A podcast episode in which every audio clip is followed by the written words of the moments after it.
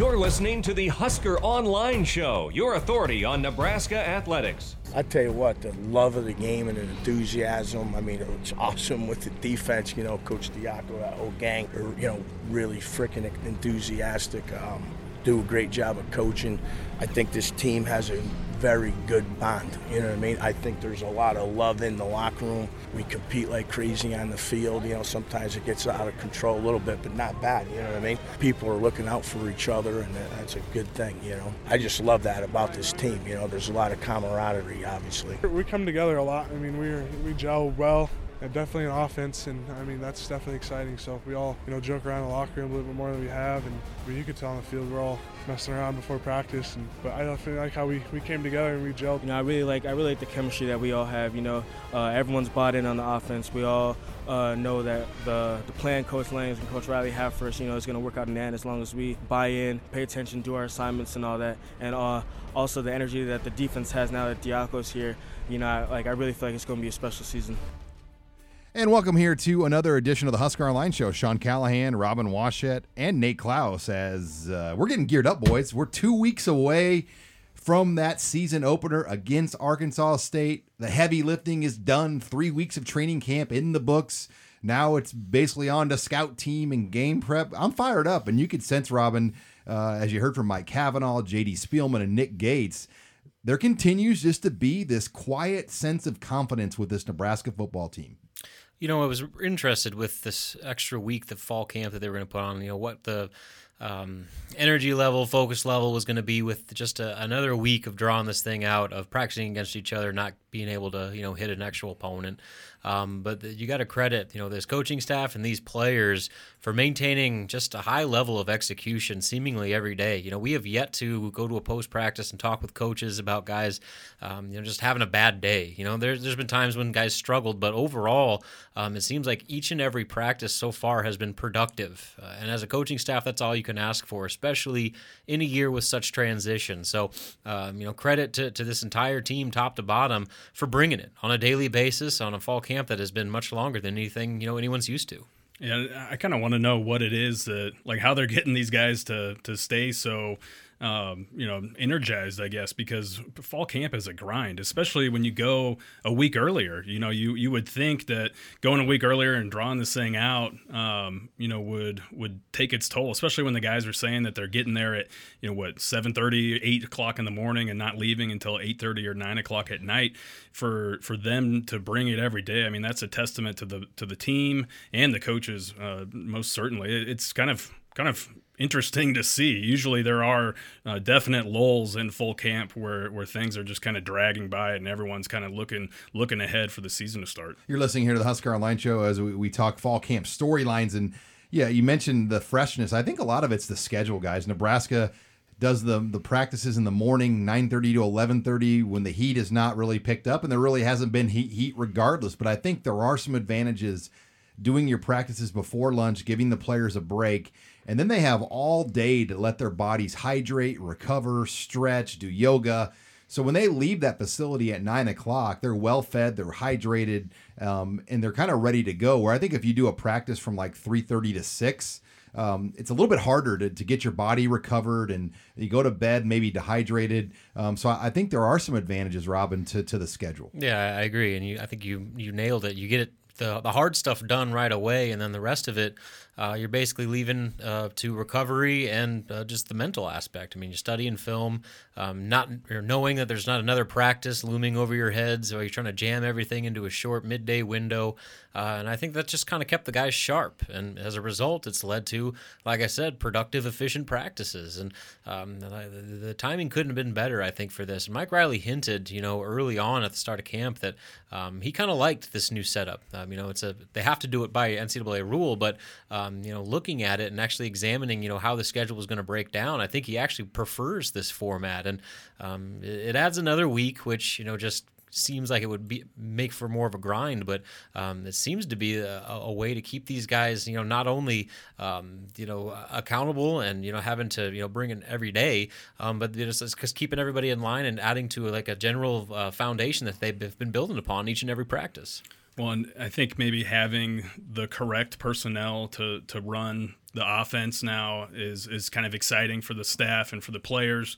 Um, you know, Nick Gates talked about you know how having Tanner Lee back there now and av- actually having a quarterback that can um, you know push the ball down the field can help in the run game, and, and how they're excited to see the balance this year. And um, and then on defense, you know, you can tell these guys have completely bought into Bob Diaco's system and that, that they're excited to learn it, and, and they're going out there to get better each and every day, and legitimately excited to to go out there and grind during fall camp, which um, I think you would think would spell success in in the, during the season. You're listening here to the Husker Online Show. Sean Callahan, Robin Washut, Nate Clouse, and you know we got to see a lot of practice on Thursday, and I thought you know we watched four or five all throughout camp, and I thought that was maybe our best glimpse, our best taste of some of the improvements because we got a little bit of you know, good of the offense, a little bit of good of the defense. We got to see a flavor of these young guys developed, whether it was Tyjon Lindsey or Deontre Thomas.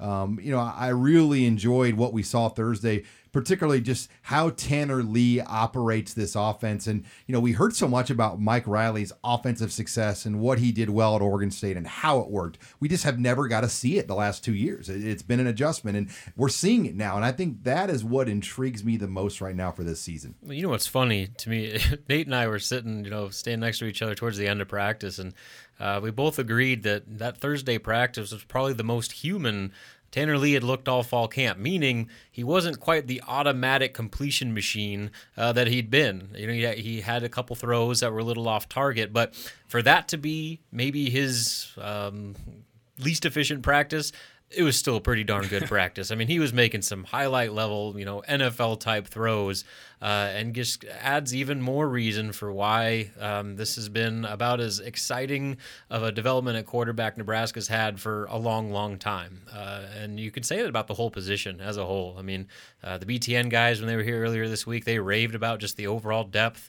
Uh, one through three with uh, Patrick O'Brien and Tristan Gebbia, and then uh, of course Tanner Lee. So I mean, just just having the com- complete uh, rebranding of the Nebraska quarterback um, and how it's going to look with um, you know, a quarterback that fits Danny Langsdorf and Mike Riley's scheme uh, and how it would change the offense. It's been one of the more entertaining things to watch, is because uh, the, the, the level of production from that position that we've seen just through a, for a you know course of an off season has been pretty stark. Yeah, no question. The the efficiency that we're going to see from the quarterback position is is something that I think everybody will notice, whether you're a casual fan or if you're a diehard that that reads into every bit of information that, that comes out of uh, Memorial Stadium. I, I think that um, you know there, there were a few times on Thursday where I kind of cringed, you know, when when a, when Tanner Lee let the ball go uh, because it was you know into coverage or, or in a tight window, but the ball it always got on those wideouts real fast and, and always right on target. And uh,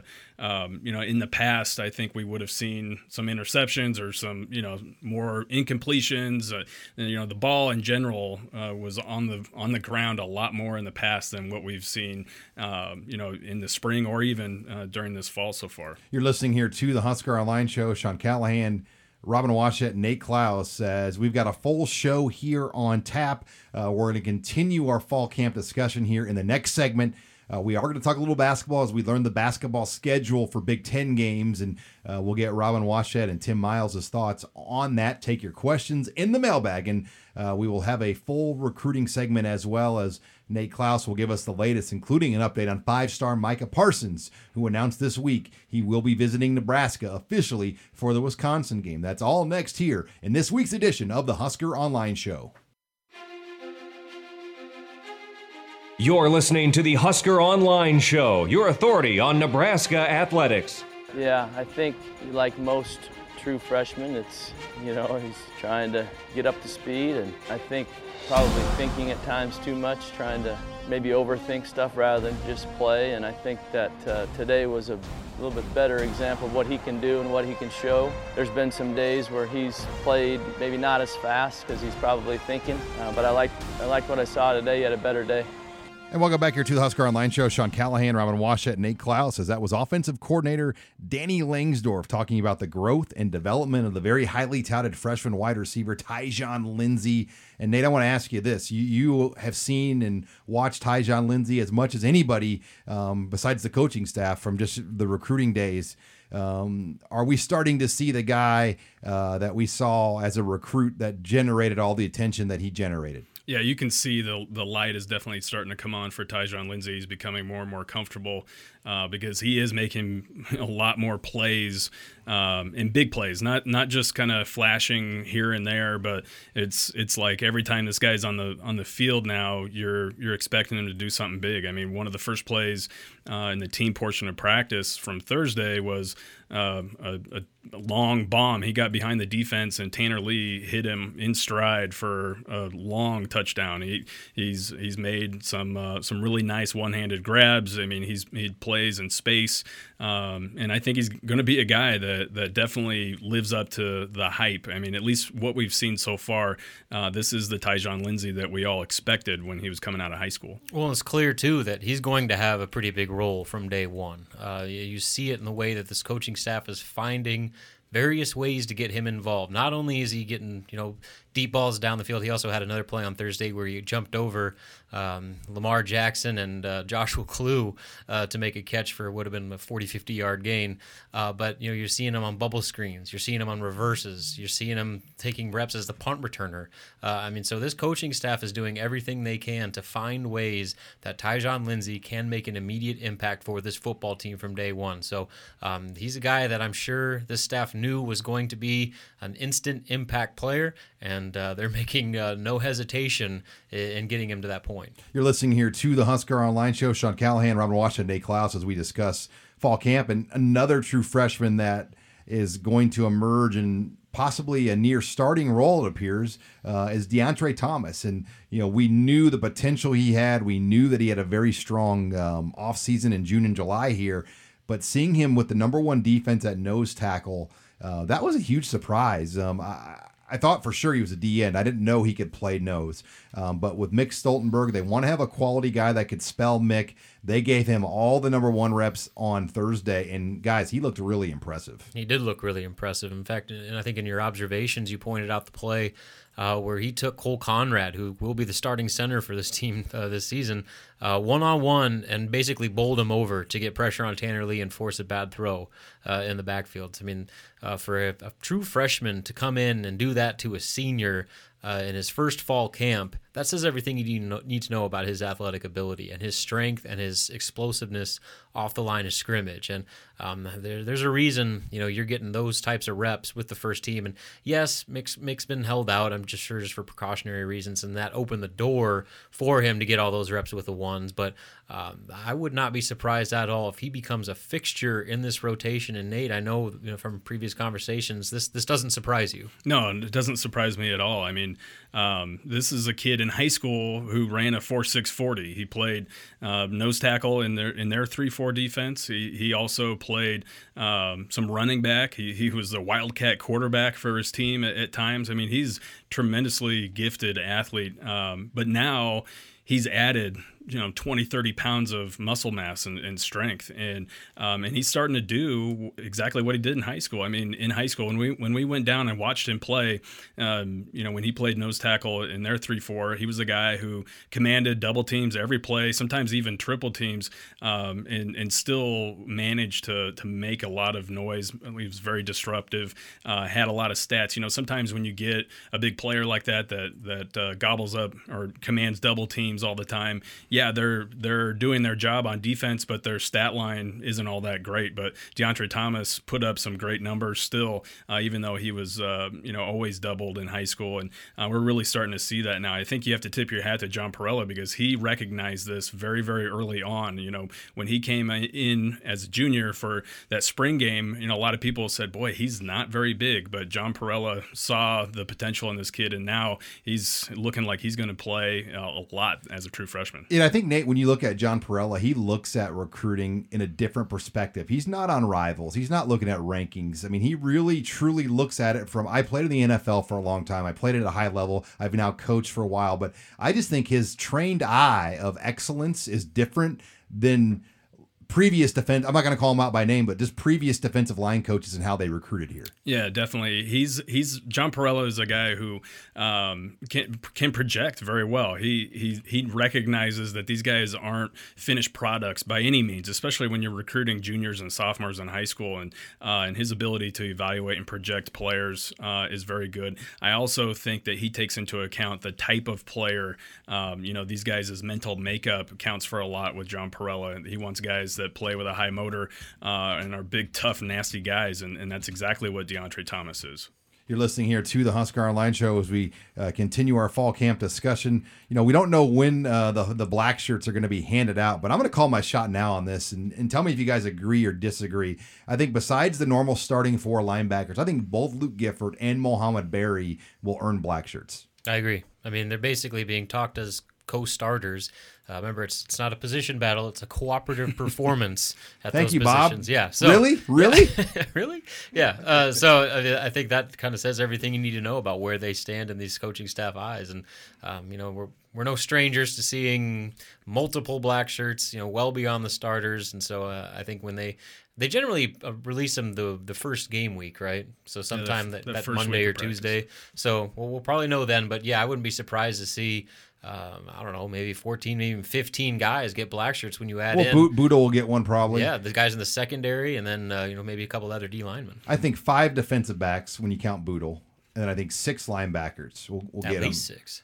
Well, I, I can't imagine it going much further than those six, uh, unless you. I mean, I, I just don't know if like an Avery Roberts you give a black shirt to at this point. Um, Yeah, we got the four starters, and then and then the two the Barry, Barry and, and Gifford. Gifford. and then I think on the D line, obviously the starting three, and then I think it's a matter of does Khalil Davis get one or not is kind of what where the conversation goes. So I I see at least what did I say four I think fourteen uh, to fifteen black shirts. yep, I'm with you. Yeah, I'd agree with that. And and no token black shirts. I mean, these I don't think that just because there's 14, maybe that will go out. Like Kevin Williams black shirts. Yeah, I mean, they're all these guys are, deserve them and, and are making plays in practice. You know, just because uh, one one guy may not be a starter doesn't mean that that they won't have a huge role in this defense. and that's you know they talked about this like the the the the politics of this team and the drama it's not there Mm-hmm. where i think there were some scenarios nate where in past years sometimes a guy might have got a black shirt because they didn't want the political problem it would create if he didn't get one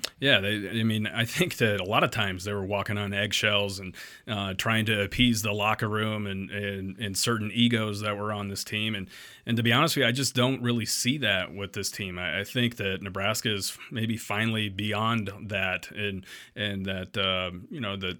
There's a lot less coddling probably going on, and, and I think that's good for this team. I think that'll spell for make for a much more mentally strong team than than what we've seen in the past. Yeah, that, that year one, it seemed like this staff was really hesitant to Very. put their foot down on stuff. But, uh, you know, now we're into year three. There's definitely a change in the comfort level, the trust, and just the bond with the players. And we're seeing that just a complete reflection of how this team carries itself day to day in practice. and now diaco too uh, I, i've just been i mean as far as dealing with us i don't want to say i'm impressed with that part of it as far as the interviews go but as a coach and watching him in action i mean he's you can see why he's worth the money he's worth i mean he he's really brought a personality to this defensive culture, this coaching staff on defense, the players, and and, and he's showing why he's a eight hundred and some thousand dollar paid coordinator. Yeah, he's an unusual personality and has a lot of quirks to him. But when it comes to coaching football, he's legit. Um, he delivers a message in a way um, with an energy that just clicks with players. And that's why I think that this transition to this new defensive scheme has gone as smoothly as it has because you have a guy like Diaco setting the tone for the teaching of it. And that's carried over. I mean, the coaches are able to understand it and deliver the same message. Uh, when you have, you know, him kind of sparking this with his energy and a staff with equal amounts of energy, well, at least close to it. Uh, I mean, that's really helped uh, these players kind of um, just kind of latch onto this and grasp what they're teaching, and um, has really made for a pretty smooth transition thus far. Yeah, the teaching aspect of it is probably the key to me. I, I don't think that you know he's he's more than just a cheerleader. He he makes it easy and fun for these guys to learn and, and play for him. All right, when we come back, we're going to shift the discussion over to basketball as we learn the new Nebraska basketball uh, Big Ten schedule uh, this week. We'll get Robin's thoughts on that. Nate will rejoin us for the mailbag in recruiting. That's next, though, here. You're listening to the Husker Online Show. This is Husker Online, your authority on Nebraska athletics. You know, when you look at it, everybody's probably got things they like about it. Everything, everybody's got things they don't necessarily like about it. I just look at our entire schedule and say, you know, that challenging part, of course, I think probably, especially Orlando uh, through Kansas, is going to be, we're going to have to play a lot of high-level basketball. And welcome back here to the Husker Online Show. Sean Callahan, Robin Washut, as we're talking some Nebraska basketball, as you heard from head coach Tim Miles. It was schedule release day um, as the Big Ten unveiled the final pieces of Nebraska's schedule. And good news, Robin, uh, we will have Saturday basketball in Lincoln uh, for the conference, which was something we did not have a year ago. Uh, but the bad news is the rest of the schedule does not look very promising for a coach that's trying to save his job here uh, in, in, Tim Miles. Well, there are bits and pieces of it. You know, the the beginning of it is not good. it's uh, about as brutal of a start to league play as you could possibly imagine. But the good news is uh, they end it uh, on a pretty relatively favorable, um, I guess, roundabout where you got four of your final five games at home, including two straight home games to end the season for the first time in 21 years and just the third time since 1970. So, um, as brutal as you know the start uh, of things, you know, once December rolls around, uh, may be, uh, if if somehow Nebraska can remain uh, above water and be in a position to potentially make a run, uh, the schedule sets up pretty nicely. I think when you look at it though, Robin, it's going to come down to did they overschedule again on the front end, and and I think that's what happened at times last year mm-hmm. uh, when you play. Is it typically 13, 14 non-conference games? Yeah. Um, you know, you, you want to get out of that with some momentum and not be like six and six or seven and five or, or whatever Nebraska's kind of been at. Um, and and you look at this stretch now, and it's hard not to think of that scenario uh, with with these games against Creighton and Kansas, and the tournament, uh, and then the Boston College game. You know, is going to be a very challenging ACC Big Ten Challenge game. Um, so there are a lot of obstacles, and I think the non-conference schedule again is as difficult as we're used to seeing with Nebraska basketball. Well, it's it's not as hard as last year's. Um, I don't think there's any comparison there, but I think it's has good balance. You know, they start the year with you know two winnable kind of warm-up games, quote unquote, against Eastern Illinois, North Texas before they face their first true high major road opponent in St. John's in that third game of the season. Then they come back and play a North Dakota team who, who's not all that shabby. They almost beat Iowa a year ago, um, and they're they're a physical team that you know Nebraska can't take lightly, and that's going to be um, you know a nice I guess uh, bounce back game at home before heading out to Orlando, which um, you know, of course, given Nebraska's luck, they're going to a neutral site tournament to play essentially a true road game against Central Florida, who uh, has former Michigan transfer Aubrey Dawkins eligible, as well as seven foot six center Taco Fall. So, uh, yeah, uh, it's kind of the the typical Nebraska luck that, that fell into play there. But um, if they're able to win that game, more than likely they're going to play West Virginia in the second round, and so that boosts things up considerably as far as your non-conference RPI. And so, you know, we'll see how that thing plays out. But then you come home and you, you mentioned Boston College they're one of the worst Power Five basketball programs in all of, all the country last year. So uh, I don't know what they're returning, but no matter what it is, it can't be that good. So I think that's an extremely winnable game in that Big Ten ACC Challenge game for Nebraska. And then, uh, of course, you know, for those you know haven't heard, uh, Big Ten play is different this year, where it's starting with two conference games around that first weekend in December, uh, around the Big Ten championship. And so December 3rd, they open their conference slate against Michigan State. December 5th, they host Minnesota. And then you roll at Creighton on December 9th, and then December 16th, you're hosting Kansas. So that that is what immediately sticks out to everybody is that stretch, essentially from Thanksgiving on through December 16th. Uh, of just a kind of a gauntlet Nebraska's going to have to go through. I'll tell you one thing I do like though, Robin, is in January Nebraska will go to Northwestern on January 2nd and Purdue on January 6th. It reminds me a lot of that Indiana Maryland road stretch they had a year ago where they were able to get both those teams when students were off campus. Um, and, and, you know, when you want to travel, I guess you want the advantages uh, like that where students won't be on campus. I felt like that was a big reason why Nebraska was able to steal that game at Maryland. It was like an 11 a.m. Sunday mm-hmm. game, no no students, and it you know right after the Indiana win, and uh, I, I think that's an opportunity for them. You know, if you look at those first four games, if they could find a way to even just go two and two, uh, I think they'd have to hold their head up high with that conference schedule. Yeah, I agree. And that with that Northwestern game, keep in mind Northwestern's going through a, a new arena construction process, so they aren't really playing um, at their traditional Welsh arena, and so they're going to be playing in Rosemont, Illinois. So who knows what um, kind of turnouts they're going to be getting? It's not going to be a lot games. of students going up. Yeah, to so, so I mean that, that's a real unique dynamic that you know is going to be interesting to see uh, after Northwestern's greatest season in program history how they're going to bounce back with, with all that stuff going on. But um, yeah, I mean it's it's not easy uh, to start the things off. There's no doubt about it. I mean you're talking about what one, two, three, four uh, of your first six conference games being played on the road, going at Michigan State, who's widely regarded as the Big Ten favorite, maybe a national championship favorite. Then Minnesota at home, uh, you know, who's regarded as maybe the number two team in the conference. Uh, and then, you know, when January rolls around, you start off with three of your next four in conference play on the road.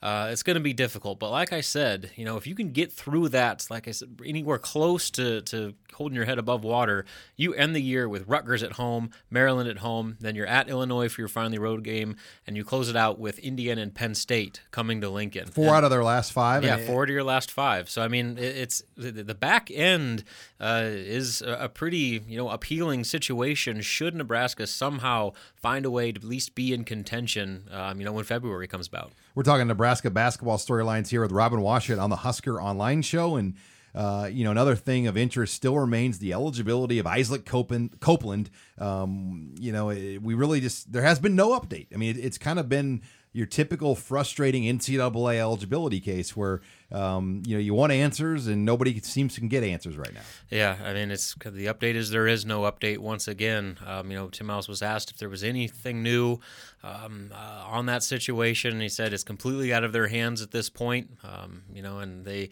are basically just waiting for all the other um, outside factors to to get this thing moving. And uh, I guess the one bit of good news, if you can call it that, uh, was that there is no kind of set deadline as to when a decision must be made. So, uh, hypothetically, this process could go on through the into the start of the season. I mean, they could be have a couple games into the schedule, uh, and then the NCAA can make a ruling, and then Isaac Copeland is immediately eligible. So uh, this isn't a deal where the start of the fall semester or the first game of the season is some sort of deadline for this to happen. This can go all the way essentially through non-conference play um, to potentially have a decision be made. But uh, again, if there is no decision, um, or I guess if he's not granted the hardship waiver, uh, the first game that Isaac Copeland will be eligible to be back is December 16th against Kansas. So um, one silver lining is, you know, if this thing all falls apart and he misses, you know, the, the entire first part of the uh, fall semester, his first game back will be one of the biggest games of the schedule with Kansas coming to Lincoln. and season ticket um, sales will will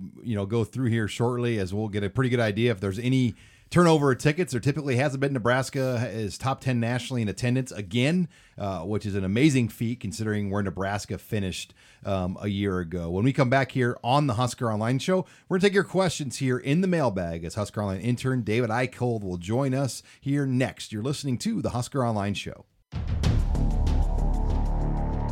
This is Husker Online, your authority on Nebraska athletics.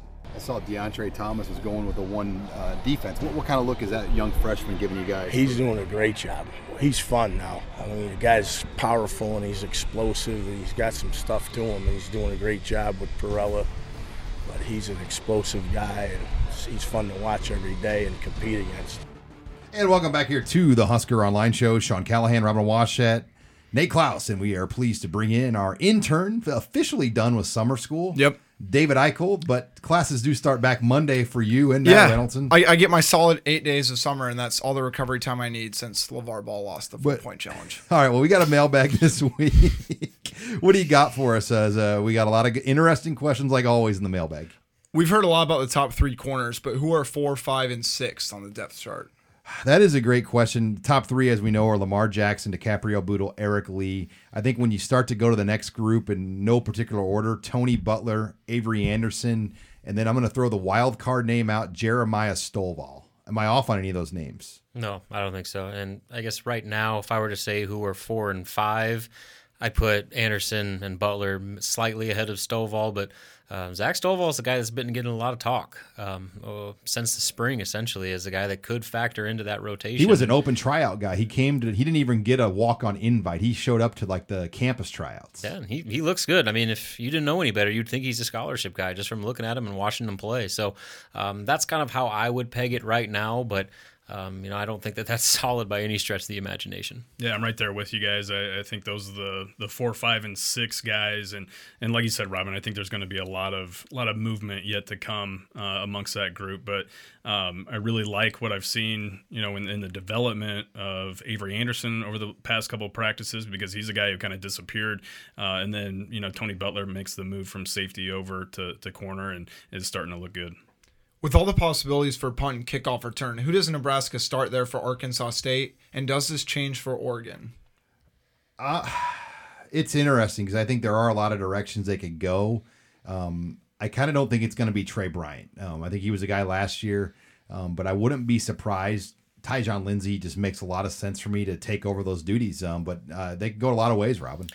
Yeah, the punt return is what's going to be interesting to me. Even kickoff return, it is what it is. Like, you know, it's kind of that just throwaway position now with just the way the rules have changed. But punt return is going to be intriguing because you think De'Mornay Pierson-El is that guy, but um, with the amount of workload they want to put on him, um, now that he's finally healthy, it would not surprise me one bit if they take some of that off his plate and let one of their most dynamic new additions um, get a chance to get the ball in his hands some more. And um, on Thursday, we, we watched him; he was back there as you know one of as the punt returner. I don't think De'Mornay fielded a punt during practice, and so um, that kind of leads you to believe that uh, Tyjon Lindsey is getting a long, hard look at potentially taking over that job. And um, from what we've seen with him in the few glimpses of uh, you know his ability with the ball in his hands in open field, uh, it makes a lot of sense why they're doing it.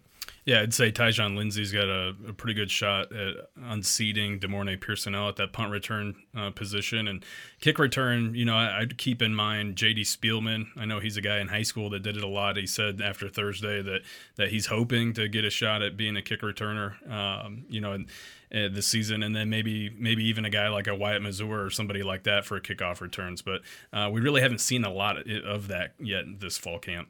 We're taking your questions here in the mailbag. Sean Callahan, Robin Washut, and Nate Clouse says, David Eichel, what is next? Who gets the most double teams for receivers this season, and who gets the benefit from that the most?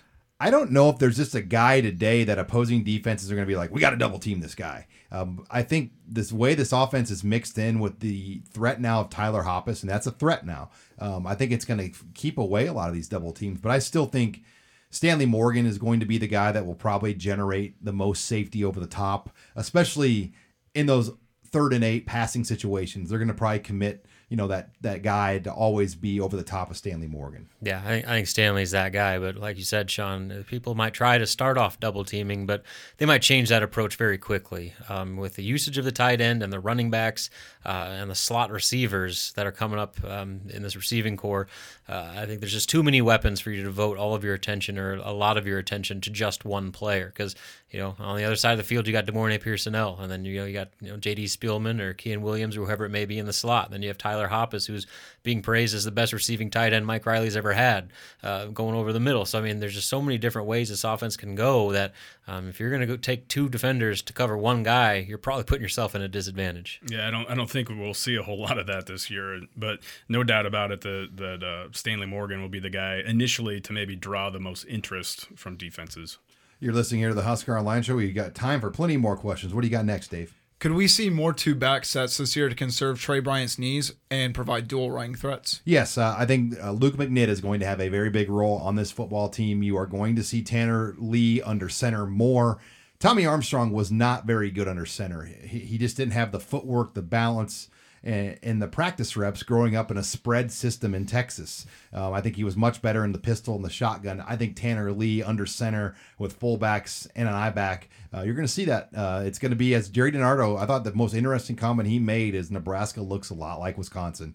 Uh, Mike Riley, Paul Chryst run the same systems. Paul Chryst learned under Mike Riley. I think what Nebraska does this year is good. You're going to see a lot of Wisconsin in some of these schemes. Well, and also by doing that, I mean, yes, you don't have one feature workhorse, but um, you have guys that can do certain things well. And some of the problems that Nebraska ran into last year was when Mikale Wilbon came on the field, you knew it was going to be a pass. When Devine Ozigbo came on the field, you knew it was going to be a run between the tackles. And so by putting two backs on the field, you eliminate that guessing that defenses can do to shut down running plays based off personnel. And so I think that it makes um, only perfect sense to put, you know, a couple different looks, some unique things that you haven't shown on film to utilize the advantage that comes with a running back by committee approach and um, maybe have some decoys out there. Well, and I like what I've seen uh, of the all the running backs' ability to to catch the football out of the backfield. I think that's something that that they all do fairly well. So that's uh, you can't just single out one or two guys. I think that that when they're in the game, you know, you have to really pay attention to if they're going out for a pass or not. Uh, I think they all do it well. And and then, like you said, Sean, I, I think Luke McNitt is definitely going to be a guy that that gets involved a little bit too uh, from that fullback position. What is Bob Diaco's involvement with recruiting? Seems like he's been fairly quiet on that front. Um, he's involved. I, I, can't really say that he is um, necessarily the lead recruiter on a ton of guys, or that he has a, a, definite area, or that that he has really focused in on a certain position um, to kind of take charge of. But he's definitely involved. I think he's kind of, uh, um, you know, he he teams up with the other coaches on the defensive staff to to really kind of to help out and and to to be another another assistant, I guess, uh, when it comes to recruiting a lot of those guys, whether it's a defensive back or whether it's a, a linebacker, you know, outside linebacker like Micah Parsons. You know, that's Trent Bray's main guy, but Bob Diaco has also been involved there with him. So um, he's kind of a you know a rover uh, and, and, helps out uh, in you know with everybody's recruits, I guess. You're listening here to the Husker Online Show as we wrap up the mailbag. You got anything light to finish on here, Dave? Who's your favorite Twitter follow? My favorite Twitter follow. God, there. I mean, there's so many. Um, our friend Old Cray Jasker has grown on me. Um, he's definitely um, taken a fond interest in, in uh, screenshotting my TV shots every night on Channel 7. but I, I, like Darren Rovell. I find what he does very interesting, um, you know, as far as kind of what he follows out there. I mean, I don't know. I'm, I'm, across the board. I don't know if I just have like one favorite follower. Um, I have a, a a group of people that I enjoy following. I, I, but Darren Rovell would be kind of right up there for me. Yeah, I'll go. Uh, Ralph Vacchiano uh, from the New Jersey covering the Giants for me. Um, he's the guy that I go to for my Giants news. So um, he stands out. Uh, but I definitely uh, like tuning into Nate Clouse recruiting Sean Callahan for Husker News uh, and David Eicholt for LeVar Ball related um, news. Um, I'm, I'm, I'm a bit of a of a stoolie, I guess. Uh, I like all the barstool sports guys. They're uh, funny. They are yeah. funny. you know, Big Cat and, and PFT com- commenter are, are two guys that always make me laugh with the Pelini their, thing was stuff. hilarious. Yeah, and they it, called they called Pete Carroll and like left him a message try to get Pete Carroll on the show with them. They they uh, those are two guys that that always you know make me laugh out loud on my Twitter timeline. What about you, Mister Eichel? Uh, you know, I think Rob Perez uh, is my favorite Twitter follow. He does a bunch of NBA like short videos and just he, he just gets trending because he gets every main NBA video, but he he's really entertaining and he's really funny. I forgot you and basically Dan Hoppen are the only two people in Nebraska that follow NBA year round. Yeah. Yeah, pretty much. All right. Well, Dave, thanks again. Uh, we'll be looking forward to the mailbag each week. Uh, when we come back, we'll wrap the show up with some recruiting. That's next. You're listening to the Husker Online Show. This is HuskerOnline.com, your authority on Nebraska athletics. And welcome back here to the Husker Online Show, final segment as we talk recruiting with Nate Clouse. As you know, it, it's typically the slow time of year, Nate, but a lot still going on um, over the past week. Let's first start with some official visitor news. Uh, we learned this week um, that's now set in stone that five star Micah Parsons will be visiting Nebraska for the Wisconsin game. Yeah, I mean, that's probably the biggest news here this week is that uh, you know the five star prospect. We knew that he was going to take an official visit. He had confirmed that with us, but for him to come out and, and finally lock down a date and and really give us a little bit of insight as to where he's at in the process is was the big news. He'll be here for the Wisconsin game, which is shaping up to be a monster recruiting weekend. Um, and really, the only other official visit that he's set is for Ohio State when they play Penn State. Um, he hasn't said any other trips. He said he's he's really getting to the point where he's wanting to make a decision sooner than later. And um, you know, I, I, think that's good news for Nebraska. Obviously, Ohio State is going to be a team that's hard to beat. He's got a great relationship with their defensive line coach Larry Johnson. Um, you know, and we all know how good of a recruiter Urban Meyer is, but I mean, the bottom line here is that that Nebraska visit for Friday Night Lights is a trip that is really stuck with Micah Parsons. That that, that kind of flipped the table uh, for him, I, I, think, as far as how he viewed his top five or his top seven or whatever it was at the time. And and now it looks like a legitimate race between the Huskers and the Buckeyes. And, and you never know what can happen when you get a kid back on campus once again for an official visit. And Nate, we've talked about this a lot over the years, but really the fan base for Nebraska once again plays big and and, and kind of luring a five star like this. Yeah, and that that's one thing that he's mentioned time and time again about that Friday Night Lights visit is just how shocked he was that there was you know eight thousand plus fans in the stands watching a high school football camp, you know, and and, and chanting, um, you know go big red and even Micah yeah Parsons. even got a Micah Parsons chant going. I mean, he was he was blown away by that. That made a huge impression on him. So not only is he close with the coaching staff, liked you know the facilities and everything in Nebraska, but the fan base and and their just their their passion, I think, is something that has really stuck with him. You're listening here to the Husker Online Show. Sean Callahan, Nate Clouse, as we are talking some Big Red recruiting as Nebraska um, you know, also make some offers this week, Nate, and you know, it shows that they're still very active. And you know, one was kind of a surprising one. Well, actually, I, I was kind of surprised by both of them. I, I mean, we'll start with uh, with uh, the the offer that went out to John Wagner, who's a four star defensive end out of West Des Moines, Iowa, Dowling Catholic. He's the number one prospect in the state of Iowa, and this is a kid that the Huskers have kind of had their eye on. They've they've been looking at him or, or kind of you know deciding what to do for a long time. I know they went through there in the spring. Um, you know, I, my take on the situation is that they were kind of conflicted as to where he was going to play, whether it was going to be a defensive end or if he was athletic enough to be an outside linebacker in their 3 4 defense. He's 6'5, 245 pounds and you know they've kind of they've typically kind of targeted a lar- little bit larger defensive end, um, you know, with a lot of their other offers, and, and obviously with their commit from Tate Wildeman. Um, but uh, you know, John Parrella went ahead, offered um, John Wagner this week, and said that he would be a defensive end, but also they liked his versatility and his athleticism to kind of move him around a little bit. So there is some flexibility between the two positions. And I mean, let's face it, Nebraska needs a pass rusher in this class, or, or a few pass rushers, but they also need uh, some some outside linebackers that can play that cat position, which you know they really don't have too many guys on the roster that fit exactly what Bob Diaco likes at that at that spot. So I think that's a good offer to make, you know, especially with a 500 mile radius kid. You know, Nate, as we look at it though, are they a little late on this offer? Uh, just knowing. Uh, kind of where the Huskers stand right now with John Wagner. just seems, you know, with teams like Iowa and even bigger programs like LSU and programs like that involved. It seems like Nebraska might have got involved too late. Yeah, they, they may have been a little late here, but at the same time, he was supposed to make a decision in July and kind of backed off of that. And so this is, you know, the timing is, is kind of either they offer now or, or just kind of move on to the next guy. I think that, um, you know, with him kind of backing off of originally making a decision in July and, and kind of reevaluating a few things, maybe wanting to take a few official visits because he took a ton of unofficial visits to pretty much every every major program that offered him. And he's got 20 plus offers. So uh, this was a, a, time where Nebraska needed to either offer now or, or just kind of forget about John Wagner. Another interesting thing here, though, too, is his personal trainer is Keith Mercer, a former Nebraska defensive back. And so he has, I think, a pretty good understanding of what Nebraska is all about, you know, with the, the black shirt defense, uh, so on and so forth. And,